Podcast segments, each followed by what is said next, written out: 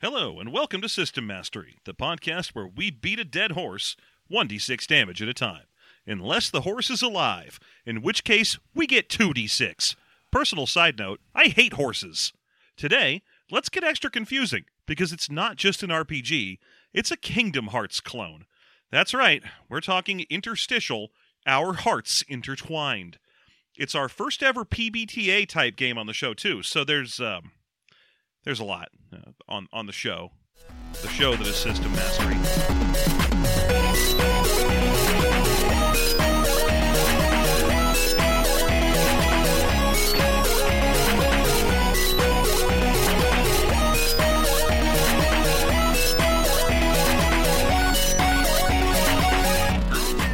Hey, John, before we get started today, as has been regular for us recently, we've got an announcement mastery to read. Oh, yeah. We've been getting them, and it's been great. Oh, it's been very good. And we have a lot of folks buying them right now because, oh, shoot, when this episode comes out, there will be only 2 or 3 days left where you can get one before we raise the price a little. We're going to change that price in 2021 just to stay competitive with other folks who do that kind of thing. But we are letting people buy them now and bank them for later. And, boy, have people been doing that. If you want to do that, real easy. Go to SystemMasteryPodcast.com. Click on the Give Us Some Money button, and follow the instructions that are there. And looks like the assignment today is to me, so if you don't mind, I'm going to go ahead and read away. You do it. Here we go. Do you enjoy things that are in no way related to role-playing, fantasy, or podcasting? No. I hope so.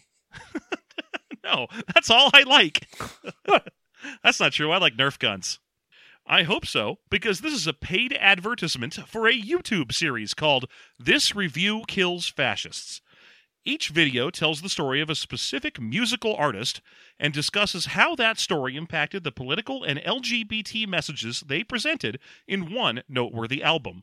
Subjects include the anarchist nu metal band Nothing Face, the gender-neutral pop singer LP, and the queercore punk band Heat Miser, that Elliott Smith played in before going solo.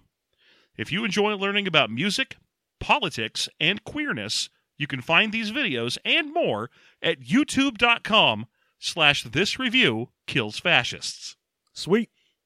Yeah, sounds good to me. I'm actually into it. I've been spending a lot of time watching YouTube shows about music recently. Well, there you go. I've definitely been looking for a new one, so that's a good one to check out. Once again, that was youtube.com/thisreviewkillsfascists. And you know what? Let's get to the show.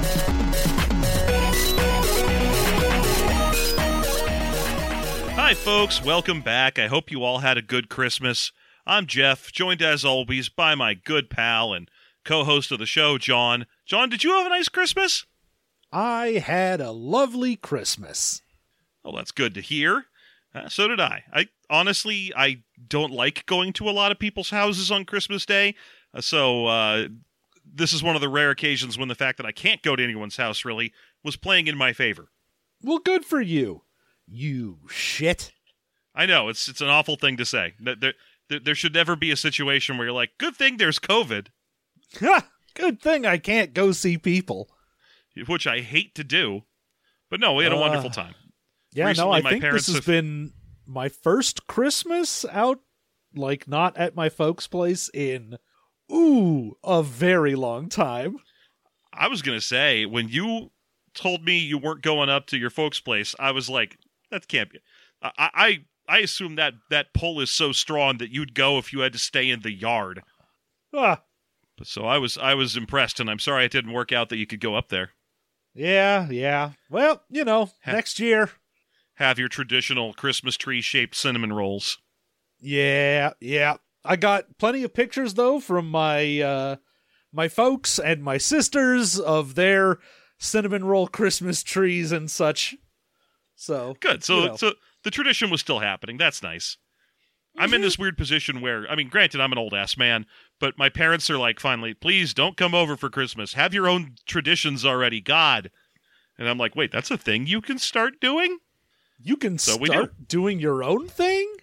We have a whole family. We have a mom and a dad and a kid, so theoretically we could start doing a tradition that starts at our house, I guess. Yeah. And we had a wonderful time. Sage has been doing this is her first year with an advent calendar. And while she was grumpy about the idea that she couldn't just have it the first day, she got way into counting the number to the day that she was at by the end of it. Oh, so that was cool. Yeah, she's so sweet. She's a good little kid. We gave her way too many musical instruments. I am deeply regretting it. Yeah, you should. Yeah. Like, I was cool if it was just like, you know, a xylophone and some jingle bells and some maracas, because that stuff's not that bad. But what I didn't realize was the musical instrument pack I bought her just straight up had a whistle in it. And not even like a recorder, just like just a friggin' lifeguard whistle. So that has been, oh my God. I've quietly hidden the whistle. Yeah, that's the correct choice. Also, I got enough Nerf arsenal to start a Nerf war. Ah, good. The Nerf wars are starting. I wonder if this is actually a regular thing for Nerf nowadays. Like, I know all their advertisements are about, like, kids pretending they're John Rambo, but I feel like, at least as far as my experience goes, Nerf is what you ask for when you're like, someone's asking me what I want for Christmas, and I know that their limit is $30. I'm just like, just give me some Nerf nonsense. I'll go in my yard and shoot at cans. Ah. Anyway, I suppose at some point we should probably talk a little bit about the game. Yeah. That game, of course. Yeah, that game, of course, being Kingdom Hearts. Ah. Have you played any of those? So I owned the first one. I played through the first one entirely, and I have seen some of the second one. Mm-hmm. I have only in little, like, bits and pieces when I tried to, like, a while ago, actually figure out what was going on with Kingdom Hearts and failed utterly, have seen anything from the third one. I played all three of the base games, more or less to completion on each one. And I have played, I think, one of the side games. It was an old ass one on the Game Boy Advance where it was like a card battle game. Yeah, I had a side game on the DS where you were playing as Roxas, I think. That's right. That's one of them. Either, I think it might be Dream Drop Distance or 358 divided by 2 days or something. I think it was that one. Yeah, so their names get incredibly difficult to they're not quite at the level of fighting games yet, but the names of Kingdom Hearts games are pretty tough to keep in your head. But I have at least played all the way through 1, 2, and 3, and I have also, having played the games, tried to look up what the fuck is going on by the third one, and it eludes me. As far as I can tell, by the end of the third game, you have to fight a group of 13 people, and 7 of them are the same guy. Yeah, I looked up some YouTube video, and I was like, oh, there's a lot of, like, time travel and weird, like, multiplicity-type shit. Yeah, no one's actually... I think there's a couple people that are replicas, which is not a clone, it's different. But also there's like, oh, this guy is one guy's nobody, and this guy is that same guy's Heartless, and this guy is a time travel displaced Heartless of him with the heart of a different guy from one of the other games. Oh, good. Just like, okay, well, what does it matter? No, they all talk the same, and also they always have their hoods on, so you can't tell which one's which anyway. Yeah. It was very sad, because the first game you're like, ooh... This is interesting. And then by the time it got to the third, I'm like, I have no idea what the fuck any of this is.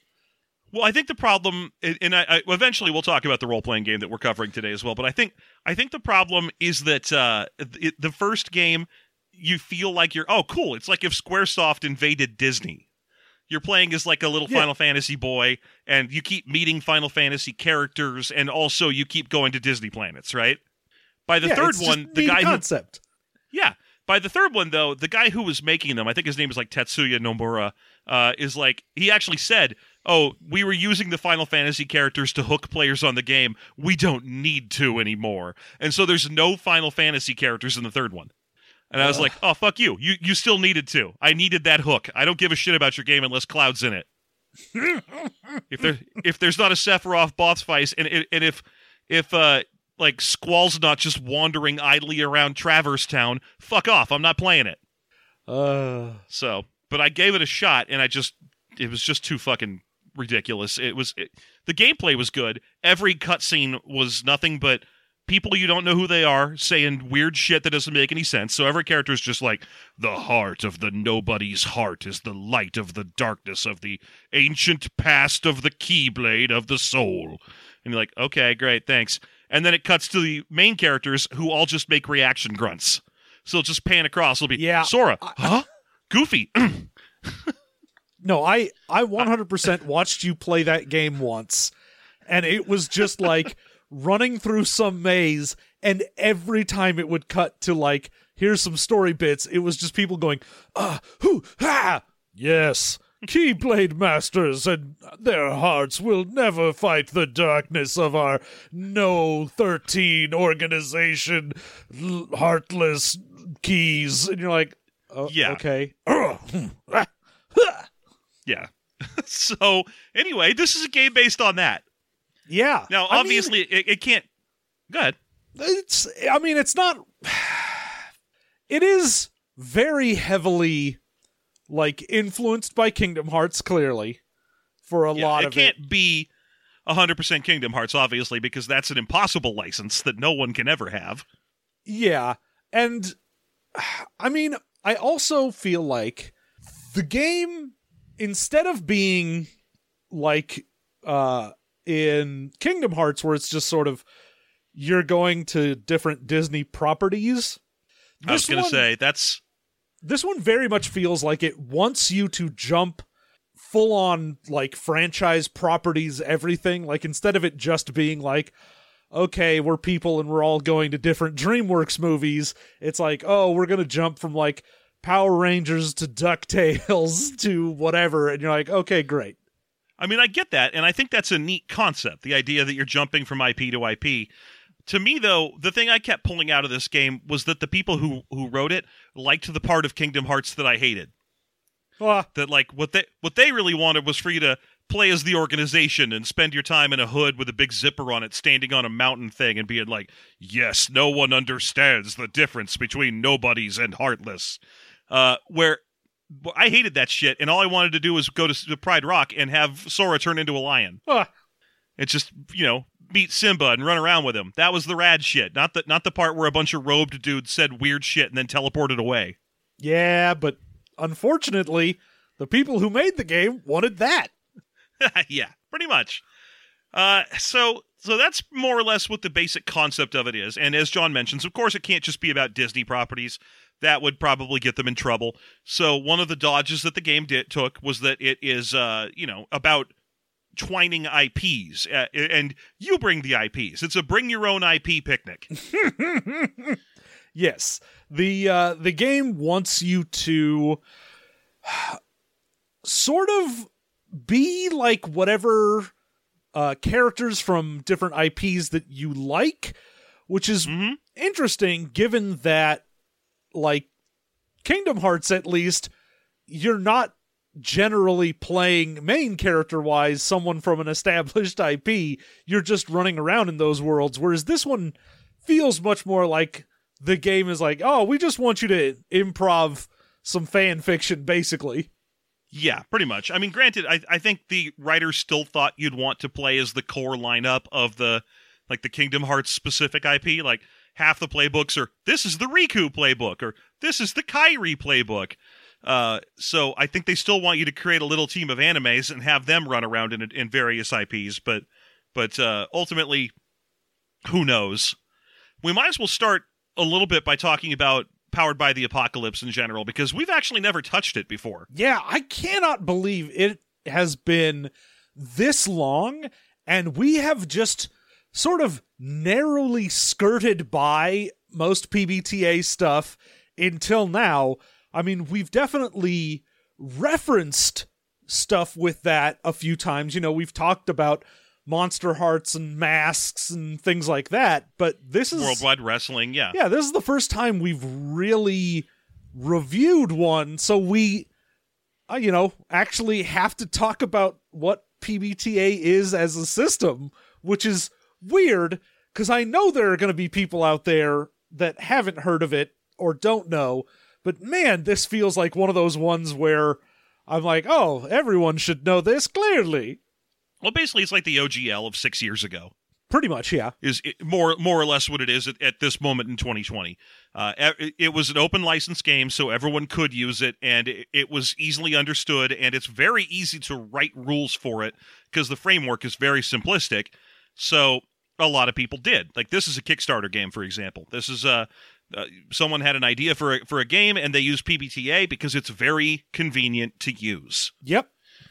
Now, here's the ultra basics of PBTA. It is a very story structure-driven game.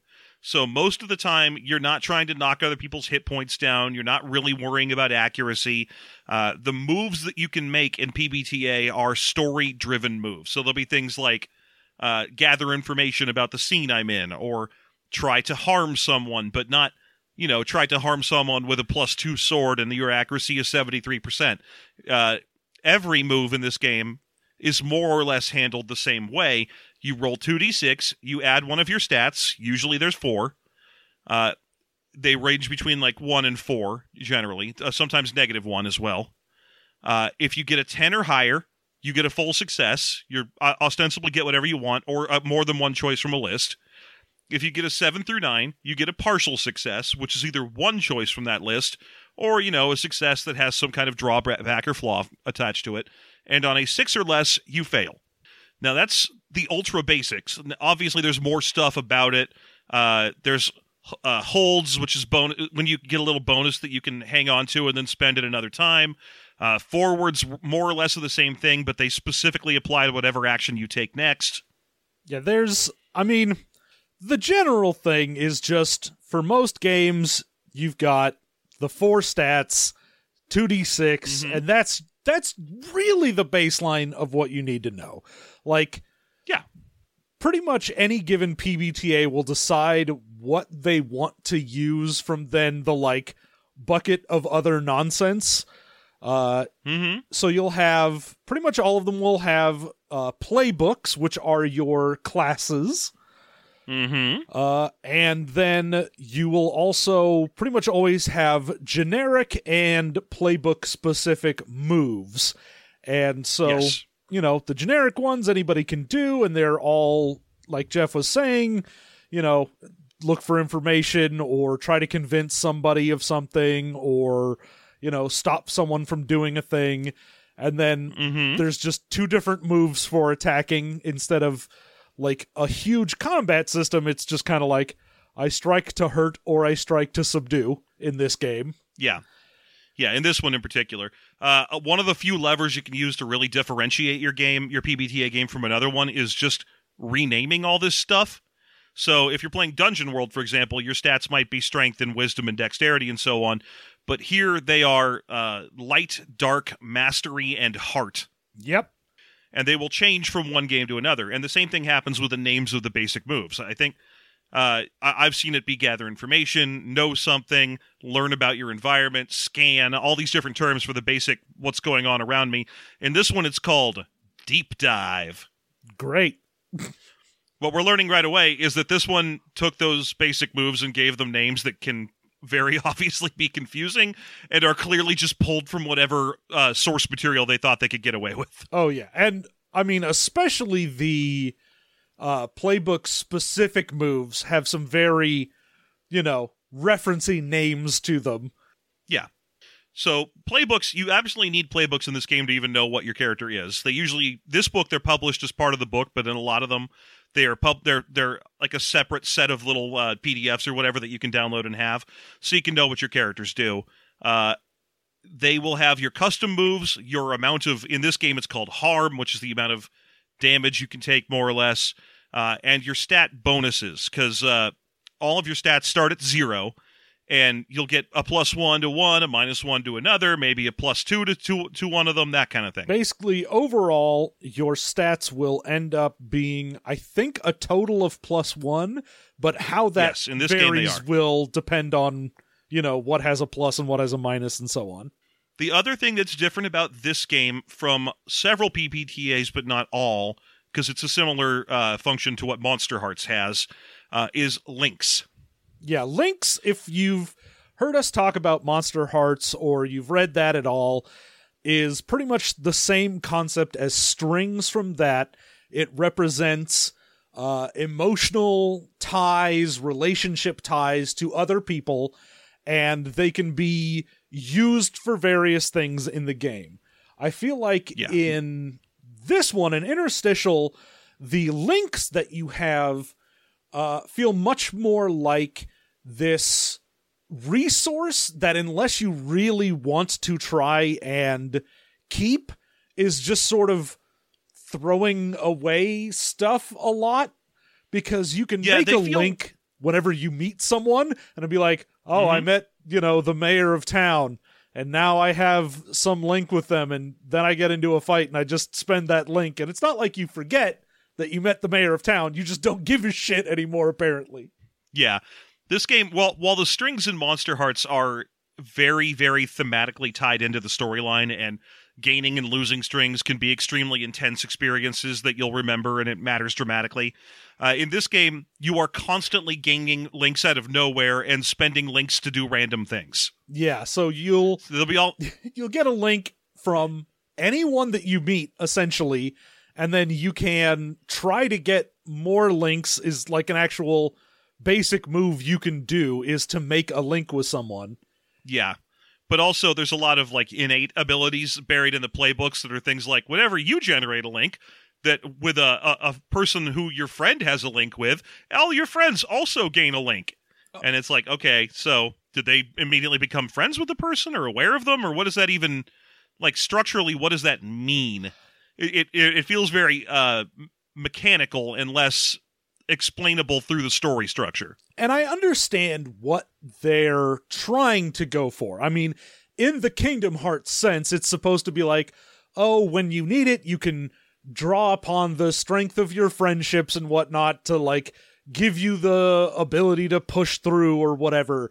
But when it comes down to it, the fact that establishing a link is just a move you can do whenever you want, and you always roll to establish a link every time you get like a first impression of someone. You're going to have all of these links eventually that are just like, ah, yeah, this is some guy I met, you know, 2 worlds ago, and I could really use a +1 right now, so I guess I'll rely on the definite acquaintance that I made a while ago to push through. Well, I met that huge childish world guy on Mulan Planet, and you know what? I'm probably not going to talk to him again. So we'll just spend that one. Yeah, and now if there is a link that you feel is very important to you, or is something that you're like, oh, my character wouldn't just sort of forget about their relationship with this person, as far as like, you know, I wouldn't have expended a lot of effort on it, you can get what is called a locked link. And at that point, your link, you can spend it, but it essentially just taps and stays there. And then if you roll a 10+ at any point using whatever the stat is that link, because every link is based on a stat, then it will untap. Yeah. And you can also unlock them, if you have, there's moves that unlock them, as well as, God, what's the, I forget what untapping them is even called, but there's the difference between unlocking and untapping, where you unlock it and it turns back into a regular link, and if you untap it, it turns back into a link you can spend again. Yeah. So a couple of the playbooks are essentially all about the whole, like, having locked links and locking and unlocking and things like that. And helping to get locked links readied, I think, is the term. I'm not entirely sure. Yeah, I it's something like that. I have it in my notes somewhere. I'll come up with it eventually. Getting links, and links, you can sometimes even roll with your links.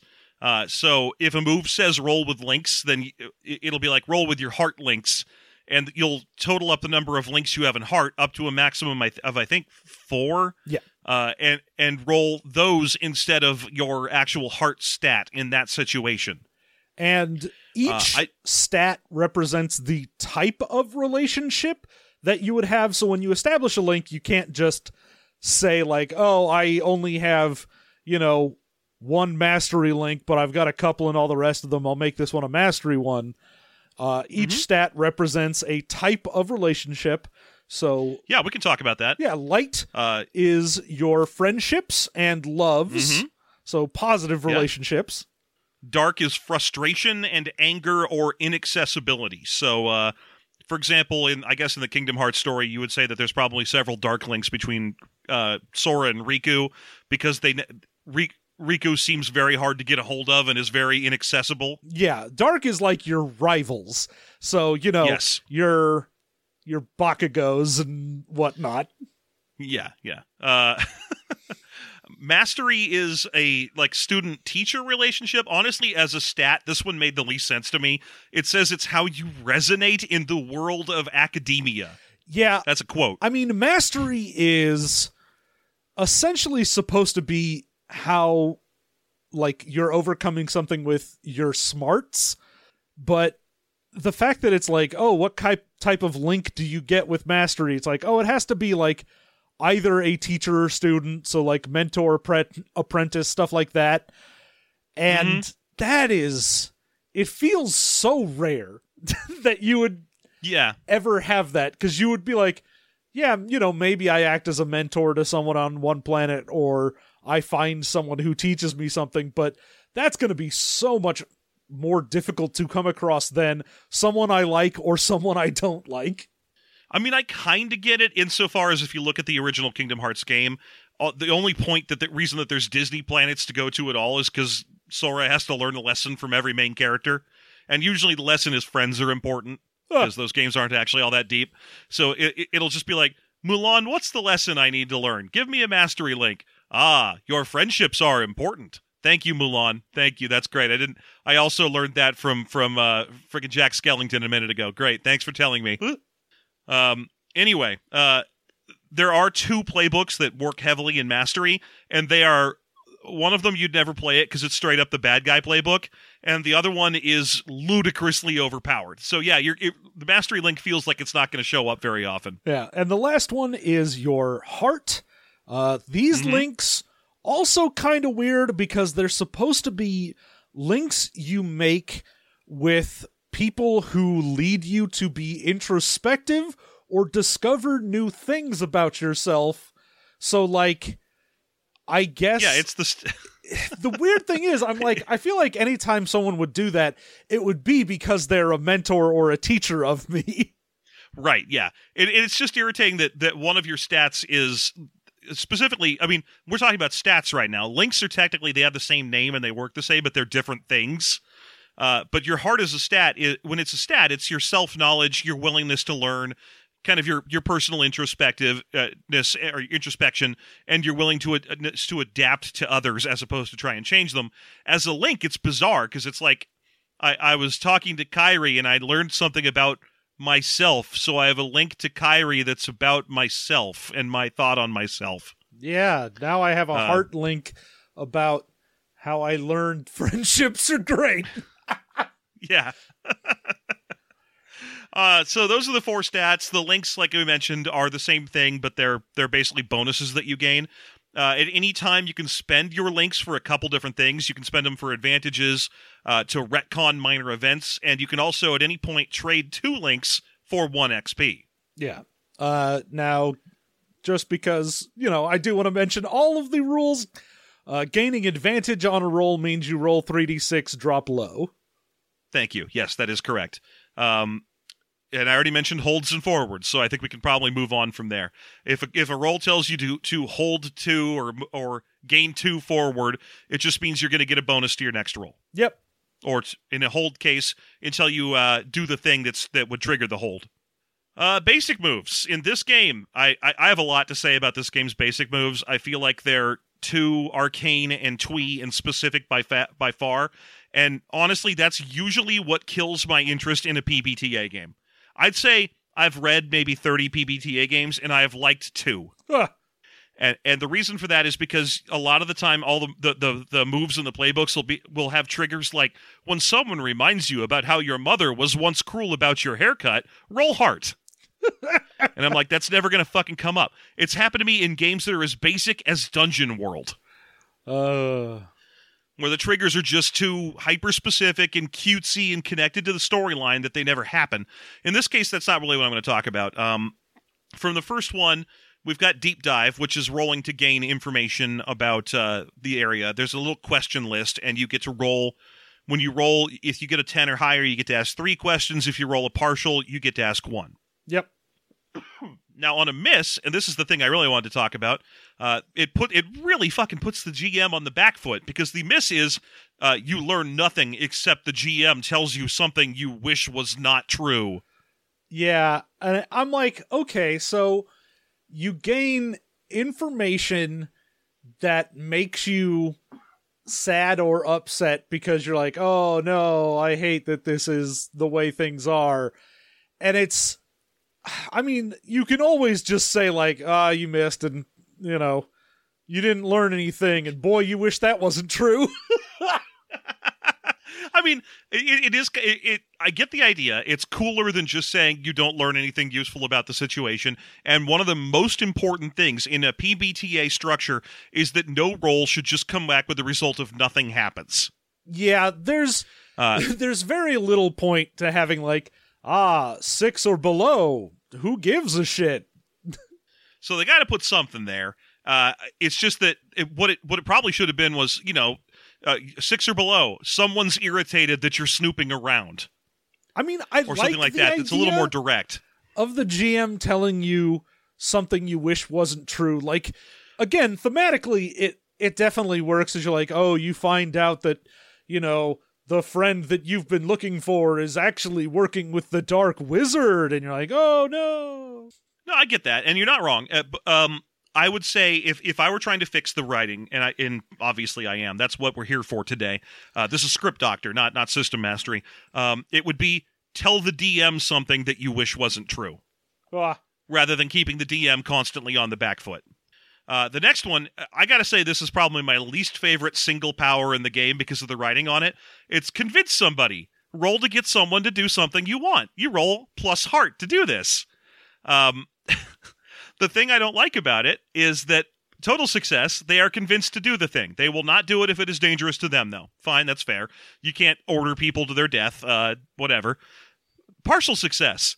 They'll do the thing, but they're gonna need convincing. Okay, the move is called convince somebody. Huh? What are you going to do? Just roll it again? And I know I know what's people are going to say in response to that. No, you're not just going to roll again. The difference is that the evidence you provided them this time was insufficient. You need to go find more evidence and bring it back. This creates a gameplay structure where all of a sudden you have to split off and go find the thing that it takes to prove this thing to this guy. That creates a secondary problem for me, which is that if you did provide evidence this time, it's wasted. So your best choice would be to go up to them with nothing and say, hey, that guy murdered the town priest. You should go arrest him. And when you fail your role and they go, nah, not unless you prove it, then you pulled out the severed town priest head. Oh. I guess this is just me, but I think it's just the result.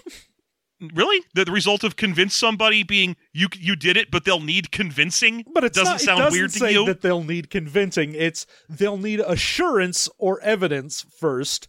And so evidence is convincing. No, I can be like, hey, you should go arrest this guy who killed the town priest. And they're like, okay, do you have evidence that someone killed the town priest? But I mean, obviously, if you have evidence that someone killed the town priest, then it is part of this move. When you go over and you're like, hey, otherwise you're seeing that the basic effect of the power is just go talk to them, and if you have any evidence or anything, don't present it.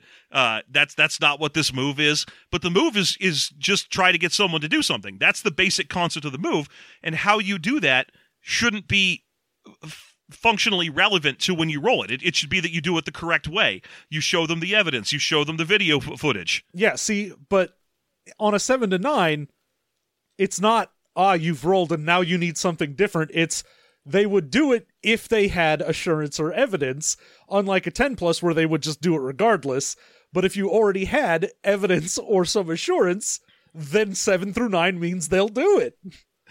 If I show up with like, here's a picture of a dude murdering a guy, you need to go arrest him, and I roll a 7 to 9, they'll go, well, that's evidence. I will do that. I guess that's fair, although it doesn't feel like a partial success at that point. It feels like the same thing as a regular success. No, because the 10 plus success is, hey, I saw a guy murder this dude, and you don't give them any evidence. They're like, I trust you. You've made a convincing argument. I like the idea that if you like spend a bunch of time gathering evidence, and then you run over to the constable and you're like, someone killed the town priest. Hang on, let me show you this evidence. He's like, hold it. You had me at someone. Well, let's go. Also, on a miss, prepare for the worst. What? Yeah, prepare for trouble. Better make it double. But what is that? Just they are not convinced and they're mad at you would be a probably more useful thing. In fact, a lot of the time, the miss results in this are so nebulous and just sort of vaguely thready that they might as well just say, on a miss, you miss. And it would be more useful to know. All right, there's a bunch more of these. I guess we should skip through at a pace. You got make a link to build a link with a character. You got limit break, which should not be called limit break. It is aid another. Yeah. Man, limit break as a term. Every time it came up later in the book, when I would be reading through like a playbook's moves and it would reference limit break, I was like, oh shit, what was limit break? Did I miss something rad? And then I would go back and go, oh, it's the aid another. Damn, you wasted limit break on that. Yeah, what were they doing? That should not.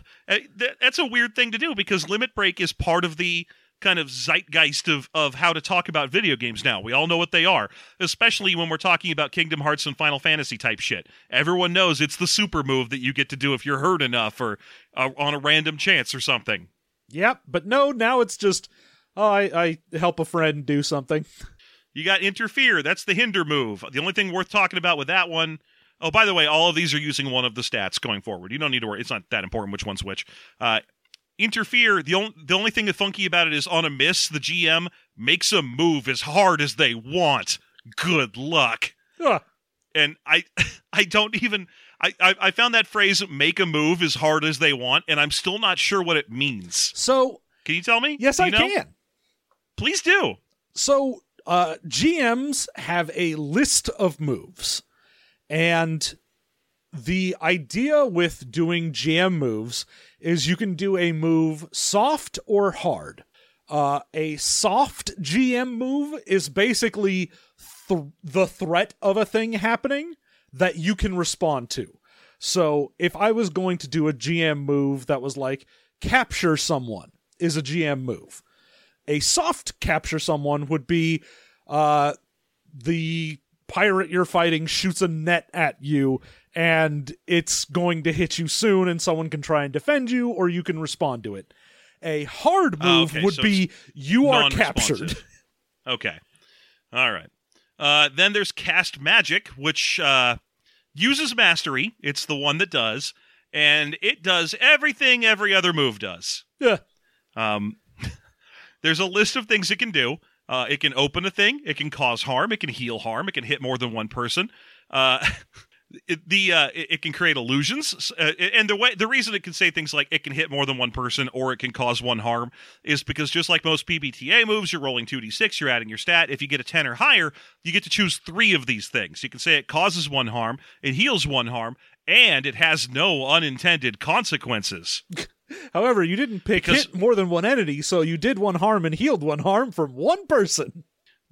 Yeah, that is obviously a problem. No unintended consequences is there so that when you roll a partial success, you can either have the spell not do anything because it causes no unintended consequences, or you can have it do something, but something crazy goes off as well. So you can still shoot someone with a magic missile, but an unintended consequence occurs. Yeah, and even if on a 10 plus, you're like, I picked 3, I didn't pick no unintended consequences, it allows the GM to be like, all right, you used magic and you didn't decide to use one of your picks on this. I can do some goofy shit if I want to. Yes, exactly. Now, weirdly, Miss doesn't mention the unintended consequences thing. It just shows up as, I guess, a functional threat for if you succeed in some way. I mean, I would assume if you miss on casting magic, it's just there is unintended consequences, period. Yeah, I suppose so. A lot of moves in this game don't even have anything listed for what happens if you miss, which is very weird. Okay, the next two are the two hits, strike with intent and strike to subdue. The they don't do much that's that different from each other. If you strike with intent, you're likely to get hurt yourself. I mean, it's striking to hurt or striking to like end the fight. Subdue. So yeah, strike to subdue does not do harm. Like, yeah, that's it. Unless you get a 10 plus and want to. Right. Yeah. But the difference between the two of them beyond that is also that if you get one of the success choices on the list for a 10 or for strike with intent is control the situation. And on the strike to subdue, the third option is de-escalate the situation.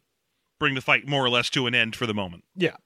Okay. Defend from harm, which is the defend another type action. If someone else is about to get hurt, if the DM is making, I guess, a soft move against them, it's the move you can use to shove them out of the way. Mm-hmm. And then there's push through stress, which is... not really a basic move. It's just a description. Actually, wait, no, it is. I'm sorry. It is the generic move you can use to do just about anything from just about any other one of the moves we just talked about, but you don't roll with your stat, you roll with the links. Yeah, so this is push through stress is basically, I would like to be able to do a thing or gain an advantage or ask a question or whatever, but instead of relying on myself, I'm using the power of friendship. Yes. Or okay. Rivalry, I guess, considering you could roll with dark. Or remembering what you learned from a friend. Or doing it yourself, because the last stat is self-introspection. Yeah, you're like, oh, someone taught me about how much I have to offer the world, and I'll use that knowledge they gave me. I recently listened to She-Bop, and I know what to do. There's a whole section here that comes up after that that's the GM guide.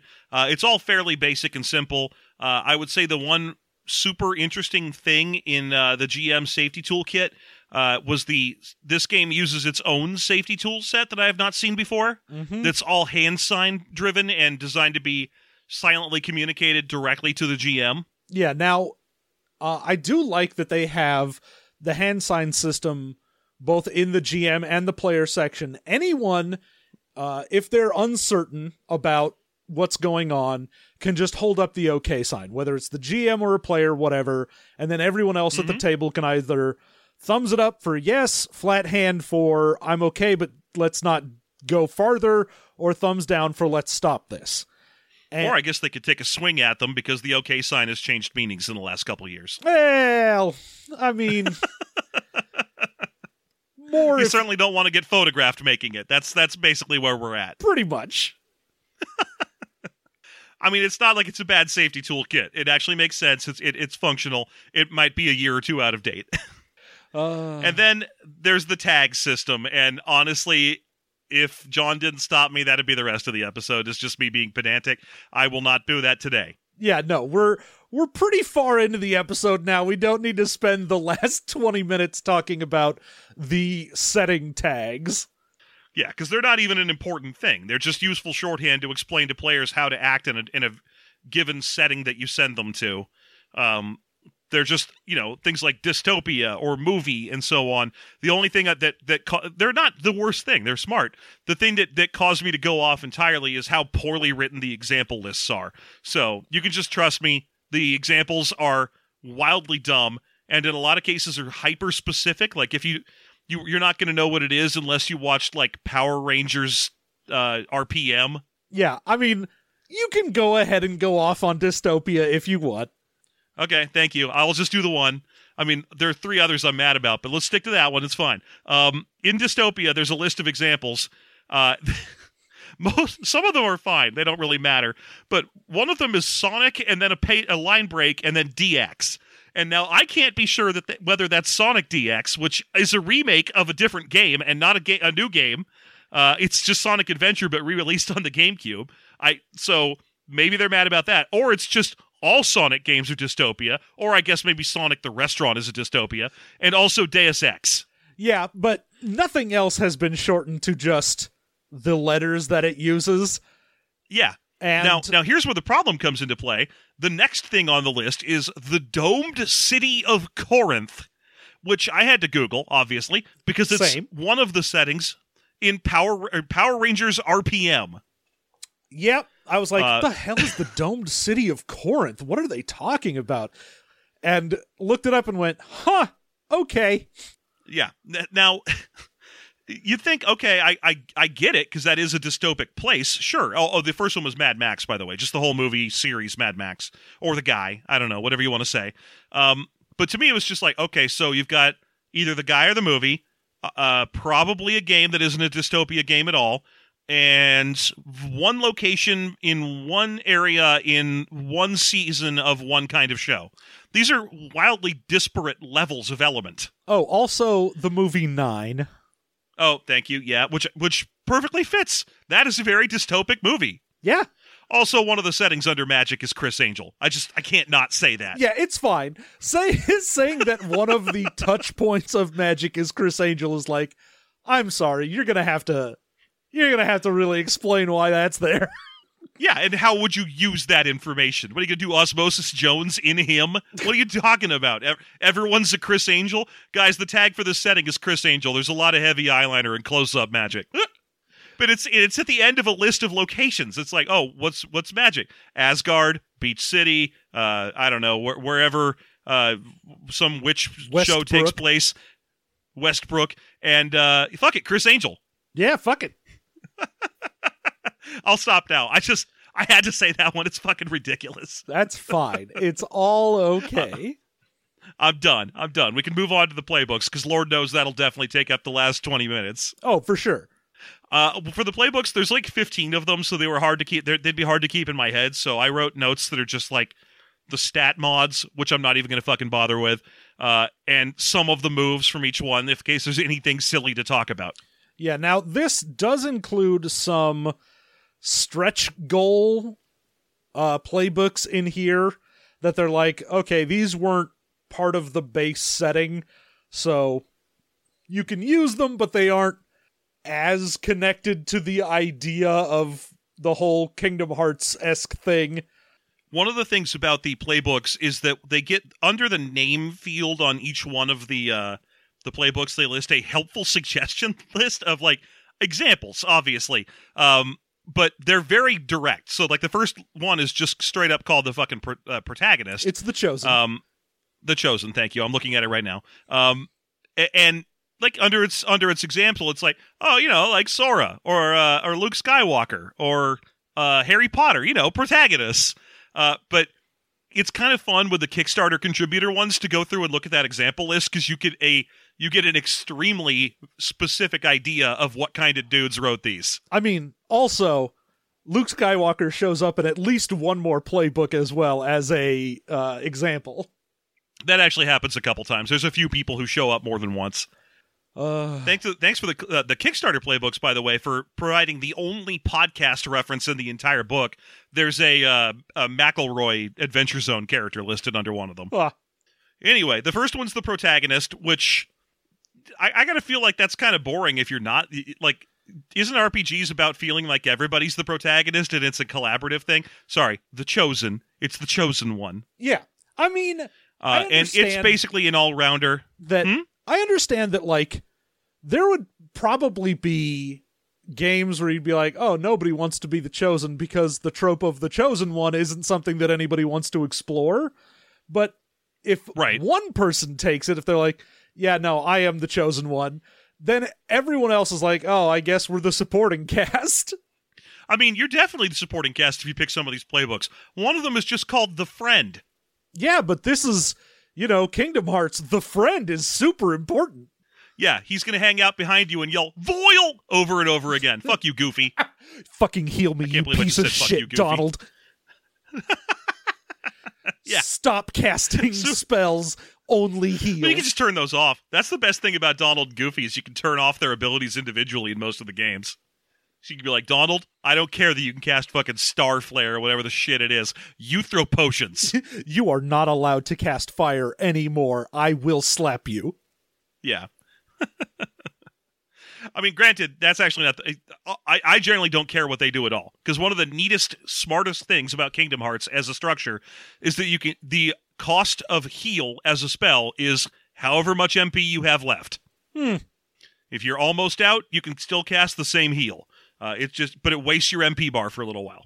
Anyway, this one, each one of these classes or playbooks also gets what's called a link move, which is a triggered effect that happens whenever you make a link, which means you definitely need to know what this is because you're making links all the goddamn time. Yep. In the case of the Chosen, the link move is crazy good, and it's every time you make a link, you can lose an old link you have, and in exchange, you still get the new link, and you gain XP, or you heal to full, or you mess with another link type, although that last one feels kind of unnecessary, except for the purposes of gaining mastery links. I was going to say your heart and your mastery links are going to be harder to do. So it's just every time you're like, oh, I met a guy and he's neat. Now it's a light link. Anyway, no, it isn't. Yeah, that's true. But on the other hand, you can also be like, oh, shit, I'm very injured. Hey, you and me, let's roll make a link. Great, I healed a full. Oh, yeah. The fact that heal all harm is a thing that you can do when you make a link, and make a link is a basic-ass move you can do, means you're like, oh, it's the middle of combat, and I'm all fucked up. Hey, let's roll plus heart, make a link, and go, woo, all better, full heal. Yeah. Of the noted moves, I thought Strike Raid, in addition to just straight up being one of Sora's moves by name, Strike Raid is like an aerial attack that Sora does, I think. Anyway, in this case, it makes it so that Strike with Intent, which normally uses dark, instead uses light. Yeah. Now, I get that. It's not that big of a deal non-thematically. It just means that since this class gets +1 to light and -1 to dark, it makes you better at fighting than you would have otherwise been. Oh, yeah, and that's a very normal thing with a lot of PBTA playbooks is there's a move you have that just lets you substitute out one of your shitty stats for one of your good stats for a thing. Right. Although to me, thematically in this case, this one kind of sounds like everyone else fights for the wrong reason, not you. You fight for the good reason. Yeah, pretty much. Well, you don't fight with, like, meanness in your heart. You're fighting for goodness. I mean, you're still going to beat the shit out of them, but you are fighting for goodness. But that's funny because that move is unique to this playbook. So that means that, like, your two buddies, your Donald and Goofy, they're fighting because they're fucking raging out. Oh, yeah. They're like, oh, I'm going to kill this dude. And you're like, I will also kill him, but I'm not as bad as you guys. I don't have hate in my heart, but I will murder him. I'm also going to fight him, but guys, this doesn't hurt me. I don't have to apologize at church later. I'm special. So special. The next one might be the coolest one in the book. Although I feel like, I don't know, you take. Well, let's talk about this. The connected. First, let me go ahead and do another base thing for all the playbooks. Oh, sure. The advancement unique. Yeah. So whenever you get 5 experience, you can get an advancement, and there's a list, and every time you pick one, it's gone from choice, so you can only get everything on the list once, although there are multiples of one type of thing. But once you get 3 of them, you get your super advancement, or you can take an advancement from a generic list if you don't like it. But like the Chosen gets the leave the front light on, and if you forgive someone who intentionally caused you harm, then you can roll with light and either pick 2 or pick 1 on successes from a list, and you can either form a heart link, or they gain a heart link, or you make them reflect on their actions, or they give you something that they think you want. And then on a miss, whoops, shouldn't have done that. That's the only note I have on it. On miss, whoops, shouldn't have done that. You know, fuck you, say something that means something. Well, it means, I forgive you, and then they're like, ha-ha, I stab you, you dummy. Say that. That's not what it says. All right, the connected is very interesting. Connected is the most interesting playbook, in my opinion, in this entire book, but also the most fraught. Yeah. So you know how in Kingdom Hearts games, every time you go to a Disney planet, they saddle you with a Disney buddy for like that part only. So if you go to Jack Sparrow Island, you have Jack Sparrow on your team for a while, and so on. This is all of them. This is, if you play this class, you're Hercules one session, and then in the next session, you're Jack Skellington. Yeah, it is the character that is, when you show up to a new world, which is the base function of this is you'll have an adventure in one world and then leave. Like, that's what the assumption is. Whenever you go to a new world, the person playing the connected plays a character from that world, and the character they were from the previous world stays there because that's just where their home is. So the entire idea is... the Disney characters don't mix. Oh, you're the person who knows what's going on around here. You know, you have local information, you know people, you know about the customs, and you get to constantly adapt to new worlds and play different characters, which... you know, when I first look at it, I go, God, that's so interesting to be like, this is a character class that is just a constant new introduction of new things. And, you know, if you're one of those players that's like, I want to change characters all the time, at least with this, you're like, well, you won't get bored. You're going to be playing new people all the time. So, and that's neat. And it has its own kind of link that it can create. Called world links that are created when light links are created, which can be spent for a big advantage followed immediately by a connected disadvantage. So they're kind of a neat idea to let you do big things. And they're really big. Like, if you spend a world link, you can take plus 10 to a roll, which means you're going to automatically succeed at it, but then you'll automatically fail the next roll. Yeah. So they're big deals. So this is a cool class that can do some neat stuff. The problem is that this is a game fundamentally about maintaining locked links and gaining relationships with people and using the strength of those relationships. And here is a class where at the beginning of each session, you lose all that stuff. Yeah, you start with... normally you would pick 3 moves from a list whenever you get a playbook. This one has one chosen for you. And it is... yeah, a new world, different face. You can, at the start of a session, when you become a new person because they went to a different world... you spend your links, whatever you had, and for each link that you spend, you can switch your stats around because you're creating a new person, so you'll have different stats than you used to. And you can also turn them into experience, so you aren't going to have a lot of efficacy sort of baseline when you start because... when everyone's jumping between worlds, they've maintained all these links. They have some that are locked down so that they can, you know, use them multiple times. And you are always, every new session, going to have nothing. You're going to start from nothing, but you pick up a whole bunch of stuff. So you'll get, you know, extra moves faster. You'll get some... stat increases faster than other people because you can just generate experience. You'll also retire faster, which is funny because this game, when you hit the when you run out of things to advance into, you retire. Well, you can always pick a different playbook instead. That's true. So you could stop being this thing. Yeah, at that point you go, all right, whatever the last character I was, you're like, oh, Ariel comes with you for the rest of this now. So does she have legs and no voice, or what are we doing here? I mean, I assume she can go back and forth. Why not? I'm sure that's in one of the sequels. Well, I'll tell you what she has, John. She has 7 vaginas. Maybe more. Maybe more. Damn it, you got me when I was taking a drink. That's okay. I'll just delete mine. The other thing this class gets, I thought this was kind of funny. One of the moves it has is hyper healing. Which just means that whenever you heal with a heart link, which is a thing you can just do, you heal twice as much. And I have to assume that's there because hyper healing is bog standard on all of those NPC guest characters that join your party for a while in Kingdom Hearts games. Yeah, and I mean, I do like that. They do have some moves that are like, you know, when someone else makes a link, you can get, you know, it's easier for you to make a link, or... It better be, yeah. Yeah, so there's a lot of ways where it's like, oh, you can kind of, if you want to take the moves for this, boost up your ability to quickly make links so that you can have stuff to spend. And then, you know, like the hyper-healing thing of like, yeah, and when you do spend a link, you get more out of it. You know, it's not terrible. It's just, man, it's so weird to be like...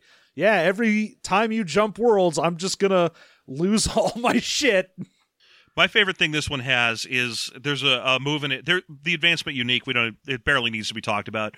It's just those world links, you can turn them back on after they get turned off for expenditures. But there's one move that this book has called That's Not How Things Work Round These Parts, which is one of my favorite tricks in comedy RPGs, which is you spend a link, any link at all, and it just automatically stops someone if they're doing something that's not thematically appropriate to the world you're in. Huh.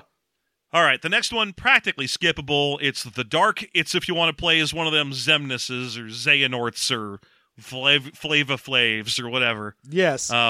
Clearly, Flava Flav is evil. He wants to spread evil all around the world. That's Flava Flav. This is the bad guy one. It's used for playing bad guys. It's all about dark links. The basic move is like you get XP when anyone else makes dark links, and you get bonuses to mastery links when they make dark links because you're becoming their teacher in the world of darkness. Yeah, you're like, yes, embrace darkness. Good. Yeah, all the moves are that stuff. This one's too dark for Riku. It's literally for things like Xehanorts and stuff like that. Oh, yeah. Bad guys. This is the Palpatine class. Yes, Sidious is one of the listed examples. Yeah. Then we're jumping right along because we're running right out of time here. I guess we're going to go long. The Discarded. And I'm pretty sure I don't remember seeing the examples on all these. I should have written them down. I think this one is actually the Riku move. Yes, this is the one where it is. The person who would look at the chosen one and go, that should have been me, or I'm just as good as you, but they didn't pick me. I wasn't chosen. Yeah. So it's Riku. It's Trish from the Devil May Cry series. It's Neville Longbottom, but they don't list him. And Lotor, which I'm still confused. I guess they had to fit him in there somewhere because he's a cool, sexy alien man. I mean, he is the Discarded because the whole point of him is he had to go prove himself. And that's pretty much what this is about, is you have to prove that you're the best. And so you've got both dark and light are your positive stats because you're like, oh, I really want to be a good guy, but I also am kind of dark because I hold a grudge about not being the chosen. Yeah, yeah. This is a very combat-focused class. Almost all of the moves are combat-type stuff. Even the generic link move is just that you get a +1 forward on people who have a different link to you than you have to them, so you're better at beating them up. It gets +2 dark, which is the strike with intent move. The class is very combat-focused, which is interesting because the game is expressly not. Yeah, and I mean, it does say that when you look at the thing, it's like, hey, just so you know, this is a combat book. It's mostly about offense, so, you know, if you don't want to be the fighty guy, then don't play this. Mm-hmm. And there's some notable moves here. Drive form, I thought, was interesting. If you have drive form, then both of the strike with intent and the strike to subdue moves become one option list. Which is interesting because that means now you can strike to subdue and choose defense if you roll well enough. Yep. And I don't know what this one has one of the advancement uniques I didn't much care for. It's called Walker and Twilight, and it's, hey, for you, light and dark are the same stat. Yeah, you can use light and dark as the same when pushing through stress as well, which at that point you're like, oh, cool. I guess I don't care about my +1 light then. I'll just care about my +3 dark or +2. Yeah. Well, you're going to try and move it over somehow is what's going to happen. Oh, yeah. The first advancement you get is going to be increased dark by 1. Yeah, because eventually that's going to be the only thing you do. After this guy, there's the Displaced, which is the last survivor of a destroyed place. So if you're like, oh, I come from a world that no longer exists and all I have left is my memories and the cool shit I had with me when my world was destroyed. Yeah, you are the survivor. Good job. Mm-hmm. The examples they list are Squall, Yuffie, and Koran from Voltron. Huh. Oh, Koran. I love Koran. Don't get me wrong. Koran is awesome. I have a jacket based on Koran's outfit. Koran's my favorite character on Voltron, but he is not the last surviving member of his species. Huh. And anyway, that's not really that important. It's just funny to me that they put Squall on the list and Yuffie on the list, both of whom have other characters in the game who are also survivors. Like, it's weird to me that Yuffie's on this list, but not Cloud, who is clearly the same thing. Yeah, but Cloud is in a different one. He is. I forget what they put him under. I think it might. He's under I remember now. He's under the other, which is hilarious because the other is a whole playbook based around being like a clone or an alternate or a duplicate of somebody, and they list him and Zack as. So I guess they're just copies of each other. Well, yeah. I mean, come on. Which one came first, John? It's Zack. It's fucking Zack. It's Zack. There's actually a right answer. Yeah, there's the right answer. Anyway, this class is primarily about locked links, I think. And it's specifically about using links to the world, or creating links to the world that no longer exists, and pulling from those to support you in interesting ways. Yeah. God, and your link move is just, if you make a link, all locked links reactivate with, ooh, man, that's good. Because that just means you can, anytime you have a locked link, which this is about making, you're like, oh, I can spend these pretty freely, because anytime, instead of having to roll a 10 plus on the stat that this is based on, all I need is to make a new link and all of them reset. Yeah, that's crazy good, super powerful, absolutely. I wouldn't say it's the most powerful, ludicrously powerful thing there is in this game. We're coming to it. The advancement unique for this one is you can spend 3 links or kill yourself by half by taking 2 harm to summon a thing or person from your dead world to help you. Yeah. I would love to see what that looks like in Kingdom Hearts practice, where, like, you know, Yuffie's desperate and she summons Ruby Weapon or something. But yeah, it's a neat idea. There's no support to it, though. I feel like it needed some kind of support. Because all it does is summon a thing that will help you. True. The friend.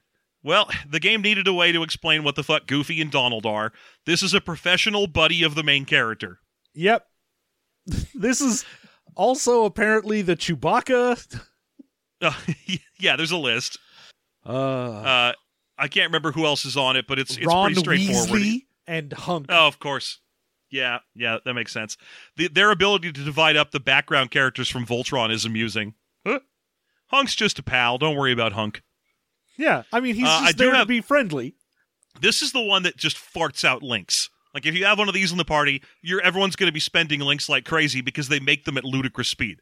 When their link move is that when you make a link that another friend already has, everybody in the party also gets that link. Yeah. Which also means that as the friend, you should never be the first one to go high. Oh, yeah. You definitely always be like, all right, who has the best heart stat to go up and say hi, because you're the most likely to gain the link. And then I'll go and be like, oh, hello, I am this person's friend. Everyone please have this link now. Yeah. It also has a generic notable move that I called Once More that I thought was hilarious. So you know how sometimes games, especially video games, will have a trigger where if you take enough damage to knock you to death, then instead you will go to like 1 hit point or 30% of your hit points or whatever it is. And then you can't do it again for several minutes because it's a cooldown effect. That's what this move, Once More, is supposed to be, but it's poorly written. So all it says instead is you cannot be reduced to 0 harm via larger amounts of damage than 1. And what that means is if you are at 1 harm, if you take damage, it had better be 2 damage, because if it's 2 damage, it doesn't do anything, and you can't get killed. Yeah, because it says if you take 2 or more harm and complete your harm clock, instead have 1 harm left, and it doesn't have a rider of... And that's it once per session, or if you take any more damage past this, you pass out or whatever. It's just, hey, you are the best tank. If someone is dealing massive amounts of damage, you can just stand in front of a giant laser and be like, fuck you, buddy. Yeah. As long as it's going to do a lot of damage, you should jump out front because it will not kill you. And I kind of get it, because that's pretty much how it is with Goofy and Donald. You can constantly let them die, and they'll just get up in 10 seconds and start yelling, Voil. Because Costume change is a hilarious move this one has. It just lets one of the friends in the party dress everyone up in a costume. It basically does exactly the same thing that just the fucking magic basic move would have done, but only has one thing it can do instead of a bunch. Oh, yeah. And, you know, you can pick things like, oh, it lets you be hidden, or you can make everybody in the party have a costume or whatever. The only problem I have with it is their advanced ability. I know, they're unique. Is only based on costume change. So if you didn't pick costume change, it doesn't do anything. Yeah, the advancement move is useless for you unless you specifically have costume change. There's also a move called I'm Sorry About the Ice Cream. And I think it just, all it really does is if someone in your party goes to zero harm, you can roll to create like a situation where they'll come back later. So like, when Sora goes to zero harm in one, at the beginning of Kingdom Hearts 2, Sora's not around, right? You got to go through all that Roxas shenanigan. Mm-hmm. That's because either Donald or Goofy used this I'm Sorry About the Ice Cream move. Yeah. The thing is, boy, you had better have fucking played Kingdom Hearts 2 if you want to know why this move is called that. I'm Sorry About the Ice Cream is way too specific. Well, I mean, I assume the people playing this know Kingdom Hearts at least a bit. Yeah. The next one is The Light, which is basically... Oh, this one was almost definitely my least favorite. It's the one they used to try and figure out what the fuck is going on with Kairi. Now, yes, in the most recent game's expansion, you can play Kairi a little bit, and she's kind of a cool Keyblade fighter now. But prior to that, she has been Rescue Object the Girl for 4 or 12 games. And this is what that is. This is... Everyone loves you and you're super important because of how lovable you are, and everyone who sees you wants to be your friend and protect and love you because of how much love you have to love. Yeah, you get to hand out so many heart links because I guess you constantly are making people realize things about themselves, and it's basically like being the friend, but instead of just being like a yuck friend, it's like, ooh, I'm the friend that matters. Yeah, exactly. And notably, it's a indelible part of your personality that everyone wants to be your friend and know you, which more or less tells us that with Kairi, it's not what she does, it's what she is. And I have to assume that what she is the only girl that Sora ever met before he was like 14. Huh. Their big thing is when they make a link, you can heal people, so they're very much just the like... The very soft healer, nice person of the party. Yeah, they're just super nice and very friendly. They can, however, if you make them super bad, their advancement unique is that they can spend heart links to do damage, but it damages them too. Oh no. Because Kairi's always doing stuff in the game where she's like, I'll help you, and then she collapses. Yeah, you're like, the beam of hearts and love will fight the darkness. Oh, I died. Yeah. And I just love that it's so obvious what this is when reading through it, but then the picture is like a lizard in a suit. Yeah, I'm like, dude, that lizard is way cooler than this. The next one is the Mystic. You're the wizard. It's interesting. You're the Mickey, is what it is. You're not really the wizard. You're Mickey. You're the mysterious, super powerful NPC who just shows up to fix shit. And almost all of the powers seem to rely around shoving people out of the scene, pulling people into the scene, and popping into the scene when you would like to, because that's what Mickey does. Yeah, in the Kingdom Hearts games. The big thing is mechanically as well. You're all about locking and unlocking things, because your main move is, if you make a link, you can lock a different link, which is very nice. Very powerful, yeah. But then you also have the ability to be like, oh, I can get a move that's just, I can unlock a link with someone and heal all their harm, or all of their locked links reactivate, or they get a 10+ on their next roll. It is very good. I think my favorite one of them, it's called What Are You Doing Here? When you share links with a character, so if you have a link to someone and they have a link back to you, you can talk to them and help them no matter where you are in relation to them. So the Mickey class is the Mystic is the perfect class to play if you never want your character to be there. Because you start the game with links to everybody, which means you can literally be like, I stay home. And what do you do during the fight? Well, I get to roll my character moves and attack and stuff because there's people there who have links to me. Well, It's you can help each other no matter where they go, which means you show up. Oh, okay. It's, oh, what are you doing here? Their advancement unique is far and away the most powerful thing I've ever seen in any PBTA game ever. It is broken. Yeah. It's called the Prestige, and it's whenever you choose from a list, you choose one more option. What this means is that partial successes lose their teeth. Oh, yeah. Because normally when you roll things like attack or magic, if you get a partial success, you get one choice. So it'll be things like, well, I could do damage to him, but he gets to do damage to me, or I get to cast a spell, but it does weird shit, and there's nothing I can do about it because I just got one choice, not this guy. Once you choose this, you never fail partially again. Also, it's whenever there is a time where you would have to select from a list. So it is just so much things that this affects, and it means you're also very much like the advancements that are pick a move from another playbook are so good when you're like, oh, I'll go cherry pick the ones that have pick from this list, and then I'll just be able to do whatever. Yeah, this is I'm going to go ahead and say that of the moves I've seen in this game, this is the one that like shouldn't be here. It breaks the basic concept of what PBTA is, where the partial success has teeth to it. It just says, no, they don't. It does, however, note, as a quote, that this ability is bombastic and powerful, which, yes, thank you, duh. Maybe you should have put a limit on it in some capacity. Once per day or something, I don't know.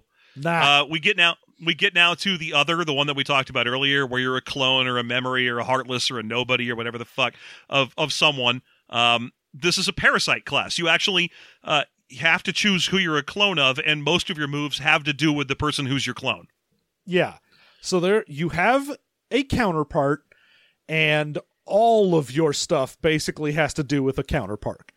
So you can have it be, another PC, you can have it be an NPC, whatever you want, but you are entirely based around that. What I find to be the link move for this is that whenever your counterpart, the person you've chosen to be a copy of or a something of, whenever they make a link, you forget one link and gain the link they just made instead and gain experience. Yeah. Now, that's interesting. It's a neat idea, but it does kind of mechanically mean that you always have to be around your counterpart, because otherwise you're going to be running through your adventure, and the GM's going to be responsible for being like, hey, weird story, Sora just met somebody. What do you want to do? I mean, the other thing is, this is a great way to cheese out some experience, like the friend where you're like, hey, counterpart, go meet that person. Or rather, I'll go meet them, get the link, you go meet them, get the link, I'll forget the link that I just had that was them, gain the link that you have that's them, and then I'll get experience, so I'm the exact same as I was before, but with +1 experience. Well, I think the funny thing is that the prime example of this class is Roxas. And Roxas and Sora don't meet until the end dungeon of the third game. Like, they both go running around and doing shit quite a bit, but they don't meet each other, so there's not really a good analog point for when Roxas would be picking up the friends that Sora made. I mean, I get it. In the game, it's like, he knows everybody Sora knew, and there's all these weird mysteries surrounding how it works and everything. But game-wise, it wouldn't make a lot of sense to play as Roxas with Sora not around. It'd be like, Sora met fucking Jack Sparrow, lose a link and make a new one to Jack Sparrow.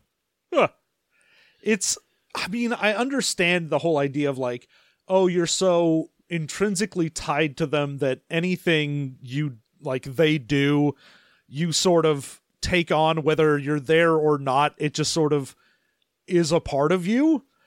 Yeah. But man, I think this is the most tied into having to be a Kingdom Hearts thing, because you're essentially, you are Roxas. Like, that's basically it. Yeah, I mean, granted, there's plenty of other Kingdom Hearts. This is very Kingdom Heartsy. You could be Xeon, you could be Xehanort or Terra, Xehanort or Terranort, I think he's called. There's a million of these where you could be like, I'm half one person and half another, and sometimes in time I am a clone of a different person. I'm Ansem. Yeah, but when they give the thing where they're like, oh, this is also what Cloud is, you're like, no, he doesn't. Like, he might have started with some memories of Zack or whatever, but it's not like he's linked to him in some way in that, no, like, oh, if true. He went off and did a thing, he would gain that. This one has the weird thing where if you, there's a couple people who have this. If you complete your harm clock, you give all of your experience to your counterpart. Huh. So that's kind of another thing you can do with this one is cheese it out by just killing yourself to double someone else's XP. You're like, hey, this player, I'm going to have him be my counterpart. Oops, I'm dead. Okay, so for the next list, because we're done with the descriptions of characters who are in the book. There are still 5 more, but these are the Kickstarter exclusives. I didn't want to rip into these too bad, so really all I did was write down the very basic concept of what they are and the example list. Oh, yeah. I mean, it's real easy to go through these. You have the anachronism, which is just, you're a time traveler. That's and they listed basically every time traveler they could think of. That's oh, yeah. The example list is every time traveler this guy could think of. So, you know, you are both Cable and the Doctor. I gotta say, the Doctor, I'm sure he's a time traveler, fine, but thematic-wise, he is clearly the mystic. I mean, honestly, if you look at the moves, he's clearly the anachronism, because they definitely put several moves that are just the Doctor in here. Yeah, but the whole thing with him is that he picks up a friend, he teaches them a bunch of shit, and he pops in and summons people when he needs them and so on. He does everything the mystic does, but these moves are named after what he does. Yeah, no, he's not the mystic, because he doesn't really teach people. He just brings them along for a ride, and then they die eventually. Fair, okay. The next one is the amalgam, and this is made by a person who likes Garnet, obviously. Yep. You're made of at least 2 people. I have in my notes, I was reading it as I went down, I assume Garnet. It says the book is about building advantages and making special connections with NPCs, and that's because you can create your own new kind of link called a constituent link or constituent heart, which is a person who's a part of your amalgam form, the you that is when you are combined with your friend. Yeah, and I do like the idea that one of the examples they have is Captain Planet, and I'm like, that's great. As far as being that. An amalgam goes, being like, oh, it's not that like 5 people goo themselves together and become one thing. They can just call on me. Yeah. Now, granted, that one's good, and obviously Garnet is definitely listed here. And obviously here. Dark Claw. Now, that's the one I have problems with. Dark Claw doesn't know he's half Wolverine, half Batman. He's a fully existing character with his own shit going on and his own villains and so on. There's never a point where he's like, why do I feel like I want to say bub? Yeah, but you don't have to. Well, okay, except that all of the moves revolve around splitting into your constituent parts and pulling new people into the mix and all this stuff that has nothing to do with Dark Claw. And you get the same problem with Piccolo being listed here. Like, yes, technically Piccolo is, I think his full name is Kamekolo Nail, but there's never a point where he's like, as I learned from Nail, that character who died during the Frieza arc 3,000 episodes ago, he never fucking mentions it again. Huh?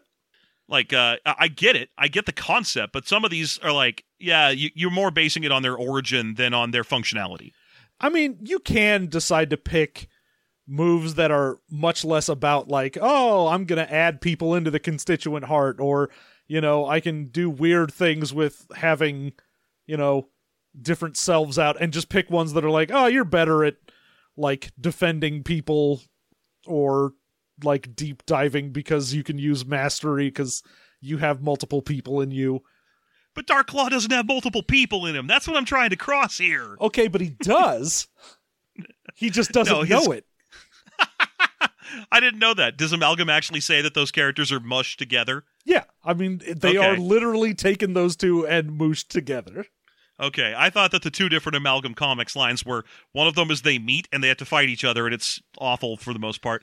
And then in the other one, it's just, hey, what about these weird stories where 2 characters are the same character? Ha ha! No, it is, like, they have to fight. The result of the fight is the Living Tribunal and the Spectre combine universes in order to save them, so they get smushed together and characters combine. Okay, well then I'm more on board with it than I had been. I thought it was just an alternate universe concept thing. It is not. There you go. Okay, that means that Lobo actually did get squished into Howard the Duck. Indeed, just like in my fic. Except it wasn't squished. They didn't say squished. I feel the next one is called the Linksmith, and I gotta say, if I were to contribute something to a Kickstarter because I gave them a shitload of money, and the first thing they did was slap a gaslighting and abuse warning label on it, I'd be like, okay, maybe I'll write something different. Thank you. Yeah.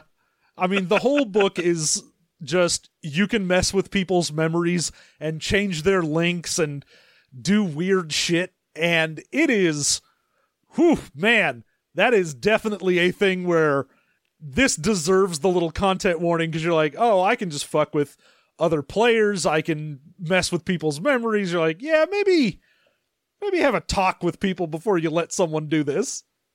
Yeah, I just found that the first thing it gets is like, watch out, this one's dangerous. And I was like, oh, well, maybe they should have tried something different. It is a lot.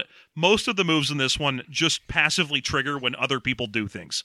So it doesn't even feel like it's a nice class to play or playbook. Because every time it'll be like, oh, someone else marked experience. And you're like, ooh, I'm that picture of that guy in the yellow jacket sneaking around from behind the tree. You know the meme, because you know about memes, John. I do. Obviously. Do you know who that guy is? I do not. I don't know who he is. Okay. But I do know the meme. All right. The examples are nominee, which I assume was the basic one that they based it on in the first place.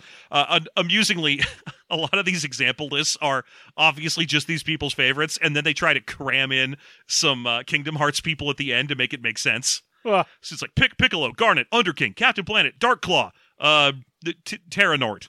But in this one, it's Nominee, The Giver, Dominic Cobb, and I'm assuming that's the Buffy Willow. Is that right? Willow Rosenberg is Willow from Buffy.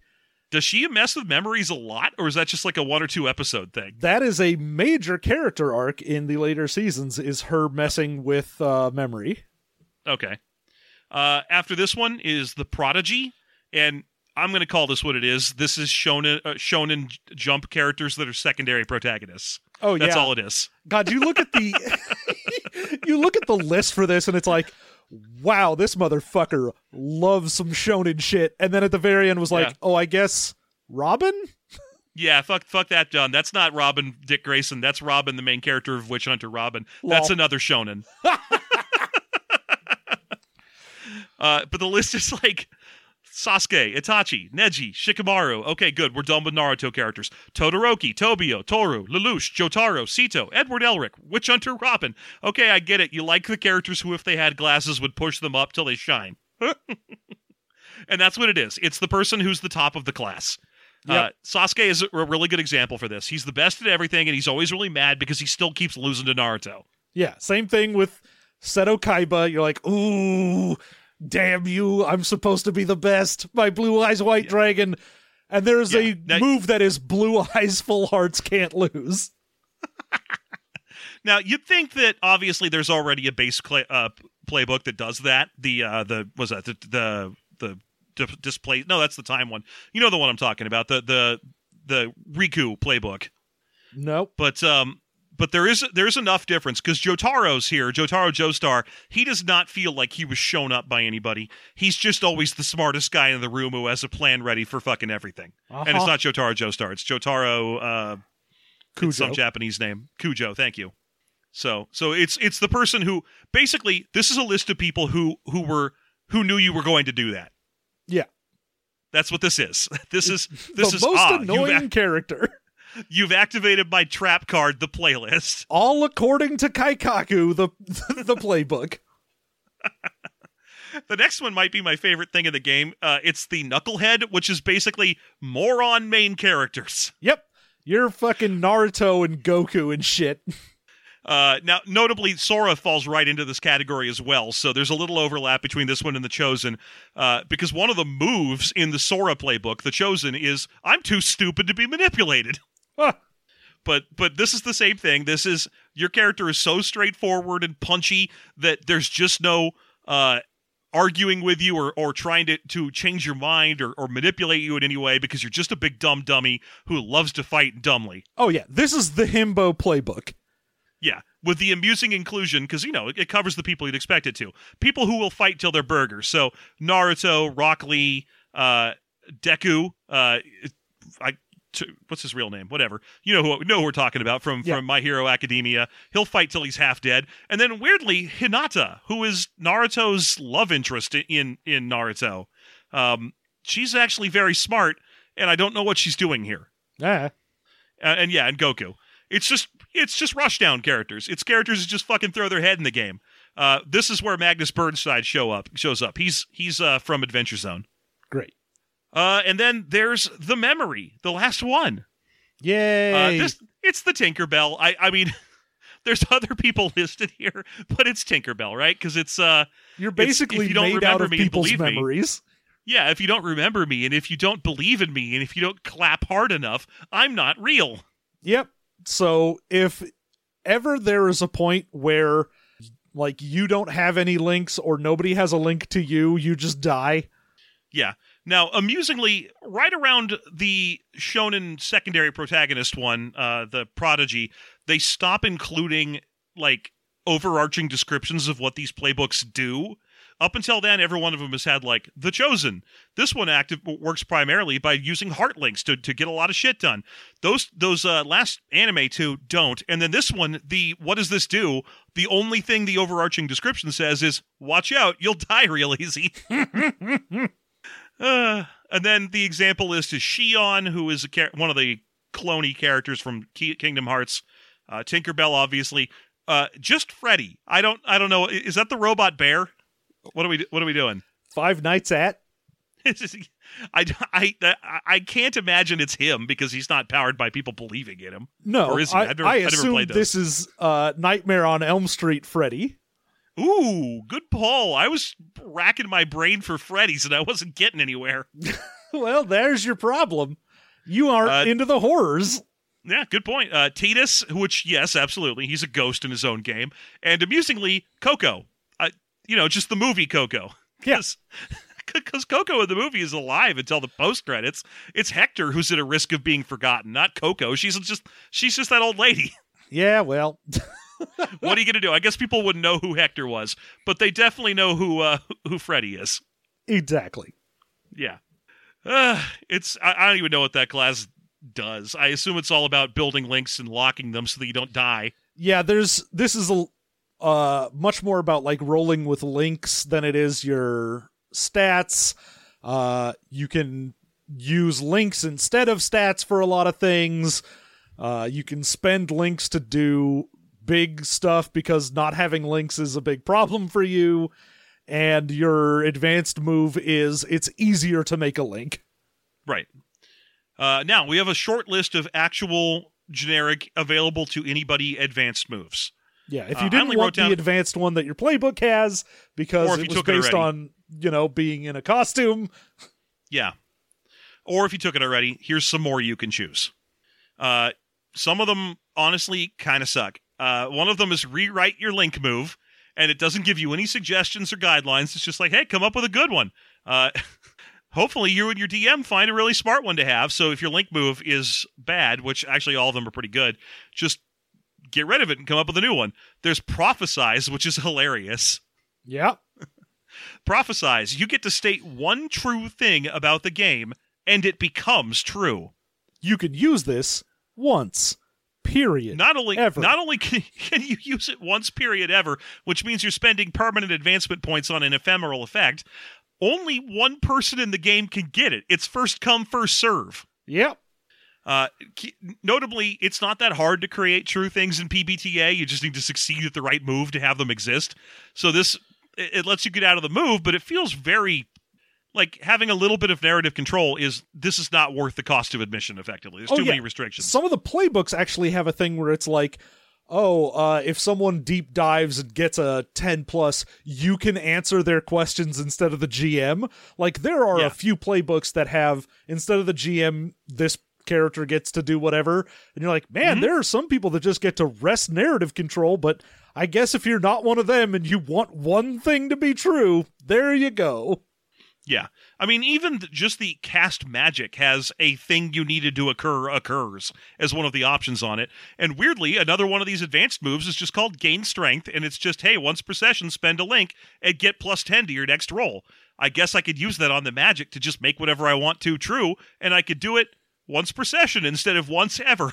Yeah. I mean, the saddest bit is the example in the prophesized thing where it's like, the barriers between worlds are no longer passable. You can use this to shut the game down. I made it so it's true that nobody can go to different worlds. Go fuck yourself. Game's over. Also, as long as we're harping on Prophesize, there's a point where the box suddenly just goes loony and says weird nonsense. We're all of a sudden in the middle of the description of what this is and how it works. It says, it's a one-hit or quitter, so use it wisely. Or don't. Wish for a fish. I'm not going to stop you.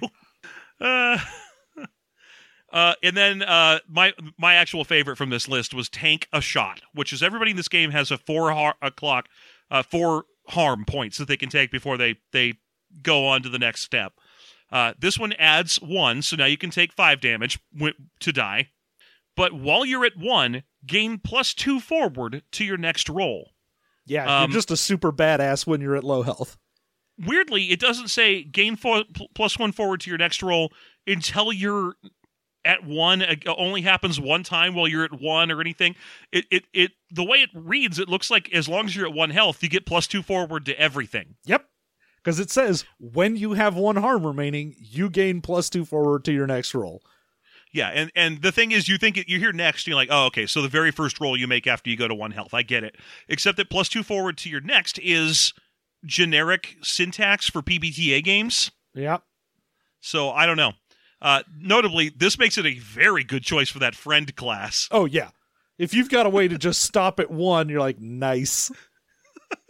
Great. Well, now I'm just going to jump in front of everything that does 2 damage. Don't risk anything else at any time. And I get a lot of +2 forwards. And then it finally ends with a setting. Yeah, there's a setting, which I skimmed because it's just kind of very confusing. There's a mean force of military, and they're angry at people jumping worlds. Then there are people that want to jump worlds. Yeah, it's confusing. It's called Eta. Because it's using the Greek letter Eta for its name. Mm-hmm. And it basically is like, hey, what if you took Kingdom Hearts and put it in a centrifuge to wipe out all the stuff that's not Organization XIII posturing at each other? Yeah. That's what's left. And then we'll go ahead and throw some monkey cheese in there. So, for example, one of the main characters is a talking guinea pig who has unlimited magical power, so much so that one time she saddles a guy that she doesn't like very much with an intern who he hates, a talking cigarette named Grenacious Isophote. Yeah, the names on this were a little much. Anapest Foil. Vendetta Mondata Auxiliary Concern. Edict 563. Plastique Anomaly. And there's a super weapon that everyone learned how to use a long time ago, and now they've all forgotten, and a few people are trying to learn to use it again. It's called the Eta Brace, because it uses the Greek letter in front of it. I assume because Kingdom Hearts 3... Because it looks like an N, and so it's N-Brace. You get it? Do you? Embrace. Do you get it? And not just also that, but as a extra thing, the most powerful of the Keyblades is the Keyblade. You see, because it uses the Greek letter Key, which is the X. You see, that kind of looks lower than a regular X. Do you get it? You see. And it's just a bunch of people creating super weapons and sovereign forces and posturing at each other and wearing masks over their noses. It's, yeah, whatever. Because that's the military structure is you wear masks over various parts of your face to represent your various ranks in the organization, which means there's a whole group of people who wear nose masks. Great. Anyway, that's a thing that exists. It's a cute setting. Yeah, but man, we have gone on about this game for a while. Ooh, yeah, I hadn't looked at the time in a bit. I was worried too. Let's get out of here. John, my friend, John, what is the best thing about this game? I think the best thing about this game is, I mean, I'm going to say the Connected is my very favorite thing in this game. It was one of the very few things in here that really sparked my imagination. It got me thinking about like, oh, how would you play this? What would you want to do? This would be different depending on what type of game you were playing. Like whoever was running it and what worlds they wanted to go to would always change what you were going to be playing as. It's just a neat idea and I like it. Yeah. And honestly, I could cast about for a long time to try and come up with something else, but I'm not going to. That's the best thing in here. Oh, the idea of the Connected is the best thing here. That it's perfect for people who like me are constantly wanting to change characters, and it's a neat way to cover the story structure of Kingdom Hearts, where there's always a friggin' Orin in your party, and you're like, how'd he get here? Does someone need to play him? I hope not, because he's not coming with us when we leave. It's a great way to solve that problem. So I'm right there with you. Best thing in here. Oh, yeah. What is the worst thing in here? Oh, lordy. I want to say that probably just from a thematic standpoint, links end up being less powerful than they should be, not as far as mechanics go, but just the idea of, like, anytime you meet someone, you roll to make a link. No matter what, you're just making a crap load of links and just spending them willy-nilly. And it should be, you know, if you're going for a Kingdom Hearts thing, your links with people should be these intense bonds that, you know, you can call on them to shoot heart beams at dudes and shit like that. But this is just like, oh man, I really want to, I don't know, punch this dude. I guess I don't care about, like, Jack Sparrow anymore because fuck that guy. Great, I'll use that. Yeah, no, I'm going to say the vague results in a lot of things is my least favorite thing in here. Whenever a miss just says something like, oh boy, or whatever, I'm like, no, actually say something, please. Thank you. Huh. And the same thing when a lot of the partial successes in here just read like a variation on either success or failure and not a partial success. Yeah. So, I mean, that's just, for me, that's my least favorite thing I'm seeing in here. But I feel like it needed a lot more tightening up is basically what I'm trying to come across with here. Mm-hmm. It feels unfinished, and notably, not only are a lot of things, there's not even a description of what happens on Myst, they just didn't put it in there, but a lot of the time when they do, it just says something like, shouldn't have done that, and I'm like, I need to know what you actually want me to do here. Give me a mechanical thing. Yes, please. That's all I want. So there you go. That's going to be my least favorite thing. All right. Would you play this game? You know, this game is one that should be way up my alley. I absolutely love world hopping, dimensional travel, nonsense like that. It is one of my very favorite things in narrative and in gameplay. I love this type of thing. I just wish this had grabbed me more. I mean, I'm not huge on PBTA, but it's not like I dislike it like some people. But man, I wanted more from this. And, you know, it's one of those things where it's not terrible. Like, I would play if someone was super excited and wanted me to. But I, you know, on a standard, would I want to play this? Not really. Yeah, no, I'm more or less there with you. I'll make an admission here that is just a personal weakness of mine. I often get lost trying to play PBTA games because everything is so built around story structure as opposed to kind of just doing things. Mm-hmm. And I have a hard time keeping the local syntax of the game I'm playing in my head. So when it's like, spend a link to activate your heart link, and then you'll change that for a mastery forward and on an advance. And I'm like, what the fuck does any of that mean? That gets to me very easily in PBTA games. And I can overcome it if I really like the game. And that didn't happen here. So when I was reading this book, a lot of the time I was looking at what does this power do? Or what does this move do? And being like, I do not know what it does. Yeah. It does a mishmash of catchwords, I guess, but I don't know what it does. Yeah, no, I can see that. I usually don't have a terrible time with PBTA stuff, but even then there is still certain games that definitely are more, this is stuff that's in the narrative rather than actual actions. Yeah. I'm more or less there with you. And you had the same, you were listing earlier in your least favorite thing, a problem that would also want to keep me from playing this. It feels like links are supposed to strongly represent, like, you know, actual friendships that you're building and connecting and so on. And yet a lot of the characters' moves are just like, when someone makes a link, make links. When links are spent, get links to links and move links over to these links and change this link out to this link. And I'm like, what does that mean? Oh, yeah. I mean, when you look at a thing and you're like, oh, when you gain a link, you can change your link to a mastery link. You're like, okay, I get that I'm a teacher, but, like, if someone was my friend and then I'm like, oh, I really need a mastery link. No longer. Now I think of them as a student. You're like, that's weird. Yeah, Yeah, so I feel like they needed to tighten up a couple of things. That's all, really. But ultimately, yeah, I don't think I would play this because it just doesn't reach out and grab me very strongly. Yeah. And there you go. All right, I guess it's time for us to wrap this sucker up. We should probably do some basic... We've gone very, very long.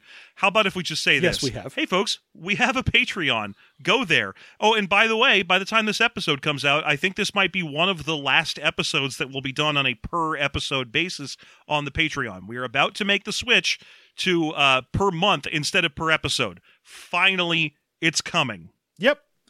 Patreon.com/systemmastery. Go there and love it. Yep, check it out. I want to give that warning out for people just because they're about to start getting emails from Patreon. I want you to know that you're not going to be charged more money. It's just simplifying things for everybody. Okay, great. So thank you so much for listening. I'm not going to do any more stuff at the end of this one. You all have a really good one. We'll see you soon.